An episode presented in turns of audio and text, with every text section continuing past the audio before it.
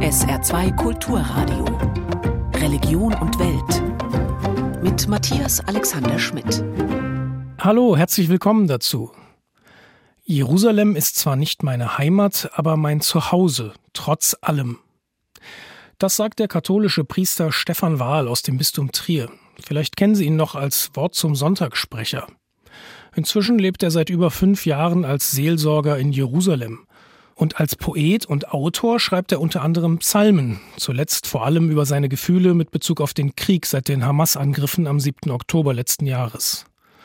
Von Mitte Dezember bis Ende Januar war Stefan Wahl jetzt auf einer Lesereise in Deutschland und vor einer Woche vor seiner Rückreise habe ich mit ihm im SA2-Studio gesprochen. Und ich habe ihn gefragt, was er genau meint, wenn er sagt, Jerusalem ist trotz allem mein Zuhause. Zuhause ist für mich, wenn ich das Gefühl habe, da gehöre ich hin und da bin ich und da stehe ich sehr gerne auf.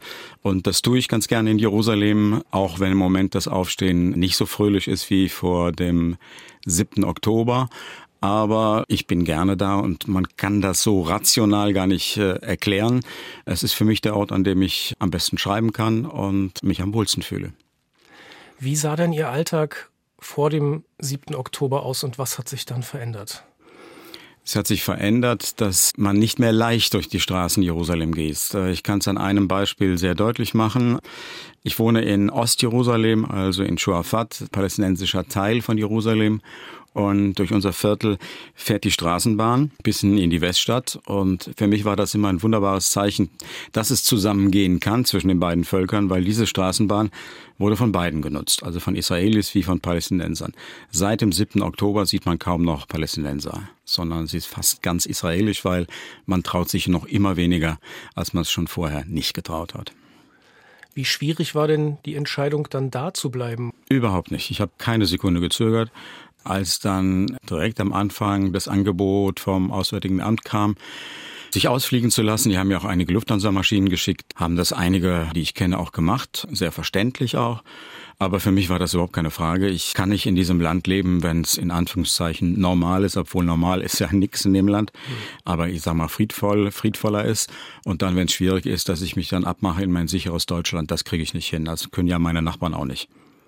Wie geht's denn diesen Menschen, mit denen Sie da normalerweise im Alltag zu tun haben, Ihren Nachbarn oder Ihren Freunden, Freundinnen, die dort sowieso schon immer leben? Also ich habe Freunde und Bekannte auf beiden Seiten, Palästinenser wie Israelis.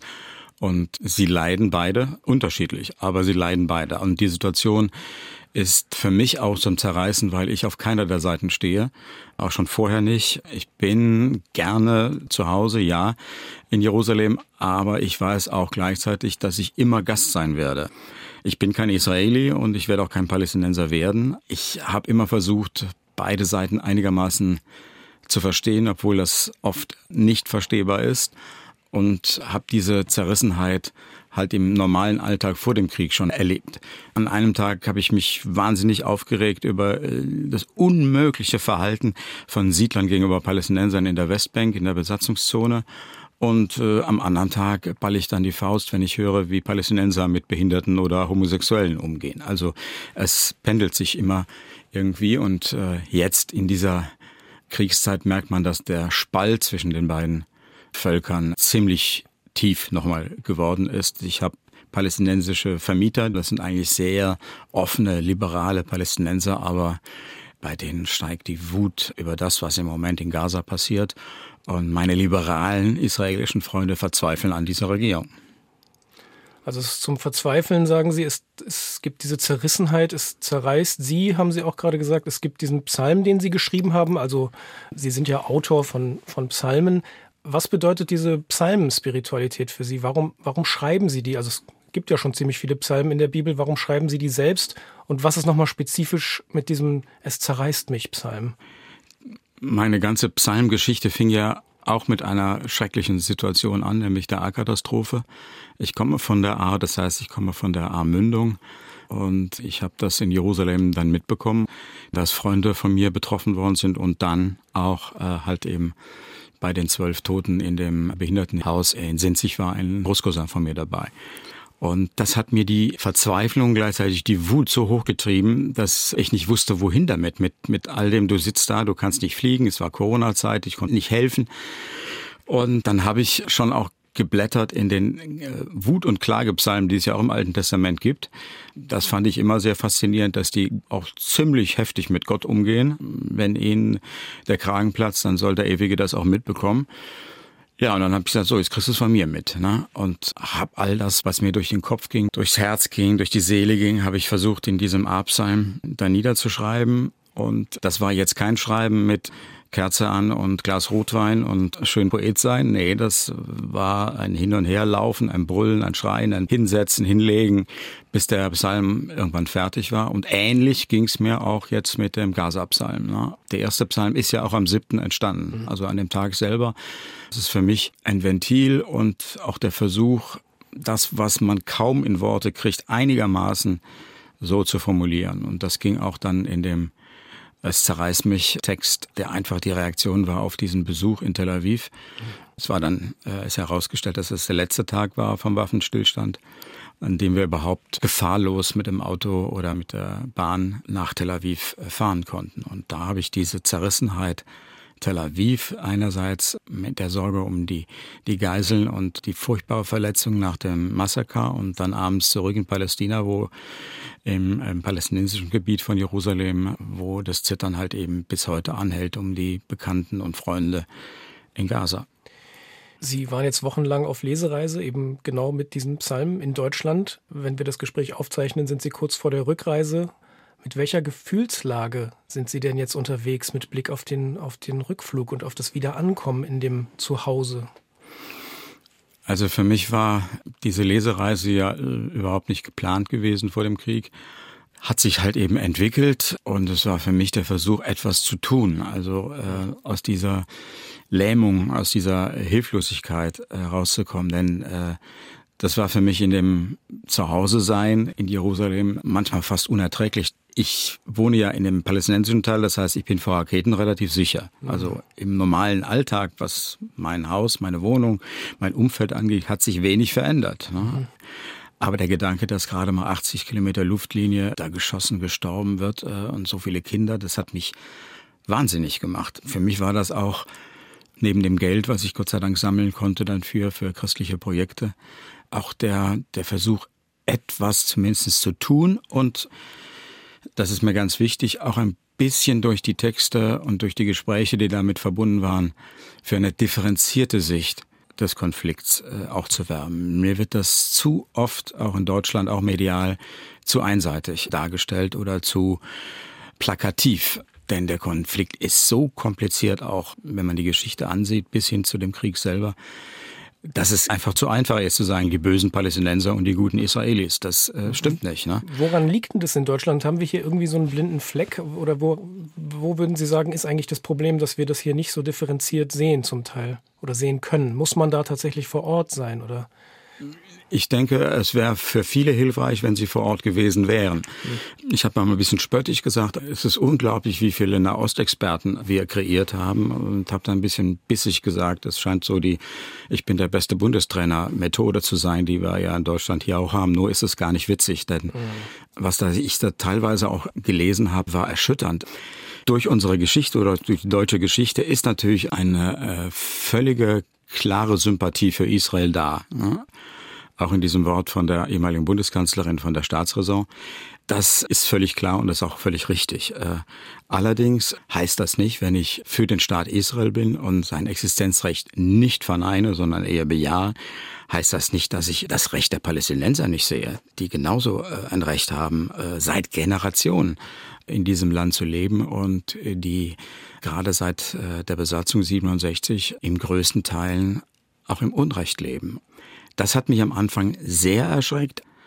Am zweiten Tag äh, nach dem Krieg bin ich selbstverständlich in die Weststadt gefahren und habe drei Stunden damit Israelis gestanden und äh, Blut gespendet äh, für mhm. Israelis. Mhm. Und habe dann einen Tag später das erste Interview gegeben für das Kölner Domradio. Und da habe ich nur den Satz gesagt, neben meinem Entsetzen über das Massaker, klar, nur den Satz gesagt, ich glaube nicht, dass alle Palästinenser zu Hamas gehören. Das war für manche hier in Deutschland schon zu viel. Da gab es schon einen da gab's schon Social Media Sturm ja, oder? Es, es gab, äh, es hat mir ein, ein sehr angesehener Professor aus Deutschland geschrieben. Ich habe das ange, ich habe gedacht, das kann nicht wahr sein. Er schrieb mir dann, ah, die Quintessenz von ihrer Meinung ist also, die Juden sind selber schuld. Ich habe da, ich habe gedacht, das kann doch wohl nicht wahr sein. Es kann nicht wahr und das war nicht der einzige. Also bei mir ist jetzt so eine Assoziation aufgekommen, weil Sie auch davon gesprochen haben, wie es Ihnen gegangen ist bei dem Psalmenschreiben, dass viele ja ihre Wut und ihren Frust heute dann eher in Social Media rauslassen. Und Sie haben irgendwie dieses Ventil gefunden mit den Psalmen. Also wie kommt man dann irgendwie dahin, das so zu kanalisieren? Ja, das kann ich Ihnen auch äh, schwer sagen. Es ist mein Weg. Ich bin im Schreiben zu Hause. Also das ist die zweite Heimat, glaube ich. Und für mich war, ist das Schreiben immer ein Ausdruck gewesen, auch widerstrebende Gefühle irgendwie ins Wort zu bekommen. Ich glaube, das ist nicht jedermanns Sache. Wichtig wäre mir, dass man seine Wut und seine Verzweiflung und was damit verbunden ist, auch kontrolliert, bevor man sie äußert. Also mhm. ich gehe ja mit meinem Psalm auch auf äh, Social Media. Ne? Man kann die ja auf Facebook nachlesen. Mhm. Da kam es ja auch die, gab es ja auch die Reaktionen drauf. Denke ich manchmal bei einigen Reaktionen, die ich dann lese, egal auf welcher Seite, ob pro Israel oder pro Palästina, hättest du mal lieber mal Luft geholt und mal nachgedacht nochmal. Ich denke, dass ich in meinen Texten keinen Satz äh, formuliert habe, den ich zurücknehmen müsste. Ja. So ein bisschen ist bei mir der Eindruck entstanden, man bekommt relativ wenig mit, was so Christinnen und Christen im Heiligen Land eigentlich in der aktuellen Situation tun, was sie beitragen. Was bekommen Sie denn da mit, wie sich Christinnen und Christen dort engagieren? Also unser Bischof, der katholische Bischof von Jerusalem, mit dem schönen Titel lateinischer Patriarch, hat sich direkt am Anfang sehr deutlich auch geäußert zu der Situation als solchen, auch sehr differenziert geäußert, natürlich auch mit Blick auf die äh, palästinensischen Christen in Gaza, die da zum Bistum, zum Patriarchat gehören. Und dass man so wenig hört über Christen im Heiligen Land, liegt allein daran, was man auch in Deutschland gar nicht immer so wahrnimmt. Wir sind eine verschwindende Minderheit im Land. Mhm. Äh, wir sind gerade mal ein bisschen über ein Prozent äh, der Gesamtbevölkerung. Das heißt, was die Christen sagen oder tun, ist äh, nicht so virulent, wie es teilweise Gott sei Dank noch bei uns ist. Also wenn sich zu einer bestimmten wichtigen Sache der Vorsitzende der Bischofskonferenz äußert, dann kann man im Moment jedenfalls noch davon ausgehen, dass der SR oder die ARD das in der Tagesschau bringen. Wenn der Patriarch von Jerusalem äußert, das findet man in keiner TV-Station. Das heißt aber, es gibt eine Form von irgendeinem humanitären, seelsorglichen Engagement, was Sie auch über Ihre eigene Tätigkeit hinaus wahrnehmen? Ja, gibt es also. Das ist ja auch, ich habe gestern das erste Geld überwiesen in den Sozialfonds der evangelischen Kirche und werde heute das Gleiche tun für den Sozialfonds vom Lateinischen Patriarchat. Ich habe ja für beide auch geworben auf der Lesereise. Das sind zum Beispiel zwei Töpfe, wo beide Kirchen versuchen, mit dem auch Not zu lindern, schon vorher, aber jetzt äh, ganz besonders. Also mhm. die Pfarrei in Gaza ist natürlich sehr betroffen davon. Und in der Westbank, das kommt ja gar nicht so deutlich her mit. Da tobt der Krieg ja auch indirekt. Und da gibt's viel zu tun. Das heißt, Hauptaufgabe der Christen, die keine, keine großen politischen Einfluss haben, ist das, was Christen immer tun sollten, nämlich Wundenheil. Zum Schluss vielleicht noch so ein bisschen so eine christlich gefärbte Frage. Welche Hoffnung haben Sie denn jetzt für Ihr Zuhause? Dieser Es zerreißt mich Text endet ja ein bisschen trotzig mit dem Ich gebe die Hoffnung trotz allem, trotz allem, trotz allem, also dreimal trotz allem nicht auf. Damit mache ich mir selber Mut, denn es ist im Moment eigentlich das Gefühl zum Hoffnung aufgeben. Aber ich gebe sie wirklich nicht auf, weil ich glaube, dass die, die Kraft in beiden Völkern doch wieder sich durchsetzen wird, dass man doch irgendwelche Wege findet, aus dieser schrecklichen gegenseitigen Verwundung in Richtung Frieden zu gehen. Das ist im Moment eine sehr naive Hoffnung. Aber es hat ja diese Mutationen in Anführungszeichen in der äh, israelischen Geschichte schon ein paar Mal gegeben. Wenn ich denke daran, dass Menachem Begin zum Beispiel, der in seiner ersten Zeit Chef dieser Untergrundorganisation Irgun war und da massive Anschläge gemacht hat. Er hat das King David Hotel in die Luft gesprengt mit vielen Toten. Dass ausgerechnet der später als Ministerpräsident den ersten Frieden mit Ägypten macht, mit dem arabischen Land. Oder dass Anwar el-Sadat, der noch Krieg gegen Israel geführt hat, der erste Araber ist, der in der Knesset spricht. Oder Yitzhak Rabin, Yitzhak Rabin, der, äh, der Feldherr, den die, die Palästinenser damals Knochenbrecher genannt haben. Ne? Also äh, das war ein harter Hund. Ne? Äh, der macht auf einmal diesen Schlenker und gibt dem Arafat die Hand und macht Frieden mit Jordanien und hat bis zu seinem letzten Atemzug wirklich bis ist ja kurz nach dieser Friedensdemonstration erschossen worden, fest daran geglaubt, dass dieser Frieden doch möglich ist, gerade auf dieser Gefahr. Und ich hoffe einfach, das ist meine Hoffnung, dass sich äh, nicht morgen, aber vielleicht übermorgen doch nochmal solche Gestalten zeigen, die vielleicht Wege gehen, die wir jetzt noch nicht sehen. Das war Stefan Wahl. Der katholische Priester aus dem Bistum Trier lebt als Seelsorger in Jerusalem. Und er schreibt Psalmen. Unter anderem hat er die veröffentlicht in einem Buch mit dem Titel Erwarte von mir keine frommen Sprüche, ungeschminkte Psalmen. Das ist 2022 im Echter Verlag erschienen.